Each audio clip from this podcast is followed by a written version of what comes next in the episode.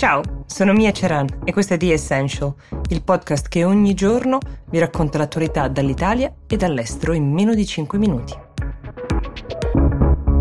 Vogliamo partire oggi con una storia apparentemente molto lontana, ambientata in Siberia.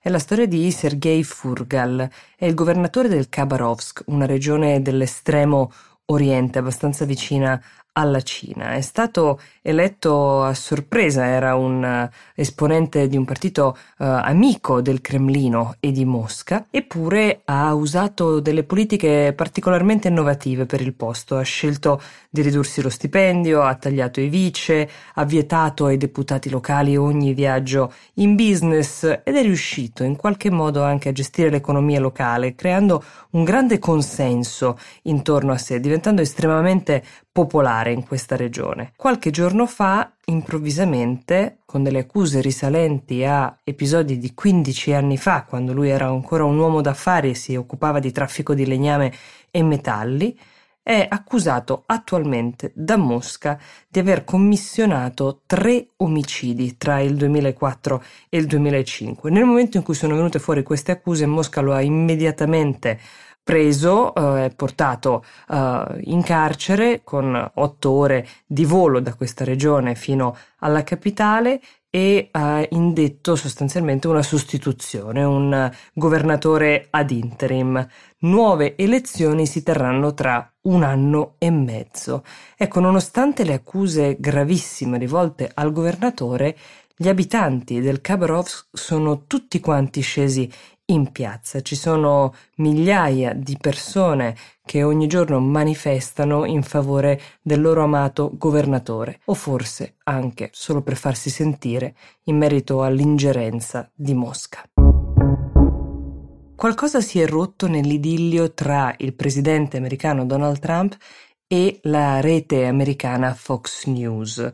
Ricordiamo Fox News ha avuto un ruolo fondamentale nell'ascesa prima da candidato, poi da presidente di Donald Trump, eppure un'intervista dello scorso fine settimana, 40 minuti di faccia a faccia con Chris Wallace, per la cronaca uno dei giornalisti considerati in assoluto più integerrimi e meno schierati dentro a Fox News, sono bastati per restituire le molte contraddizioni della presidenza, um, soprattutto su temi come l'immigrazione o la proposta sulla sanità, che ancora non esiste sostanzialmente, e questo ovviamente è piuttosto grave, specie in un momento di emergenza Covid.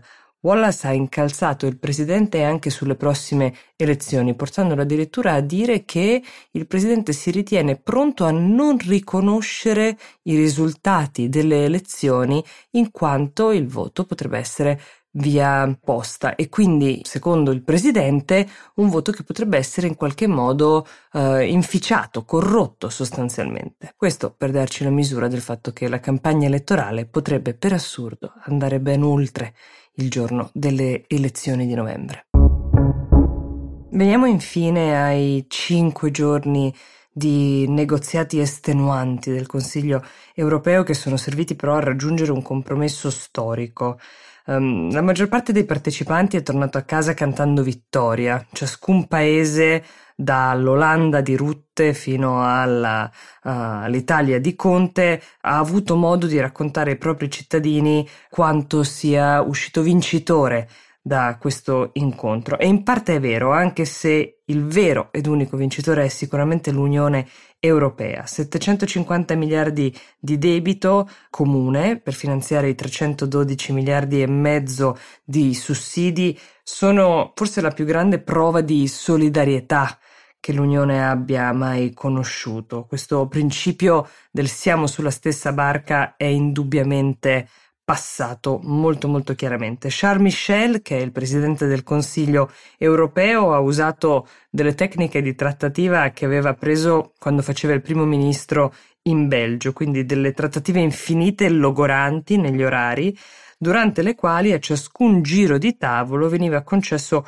un pochino di quello che ciascuno chiedeva anche il più piccolo e apparentemente meno importante degli interlocutori. Per trovare i fondi purtroppo si dovrà necessariamente toccare eh, i fondi per la sanità, per il Green Deal, per la, la ricerca, però il momento storico e l'economia eh, in crisi lo richiedevano. Ora che sappiamo che dei fondi arriveranno, non ci resta che sperare che vengano spesi nel migliore dei modi. Buona giornata, The Essential vi dà appuntamento a domani.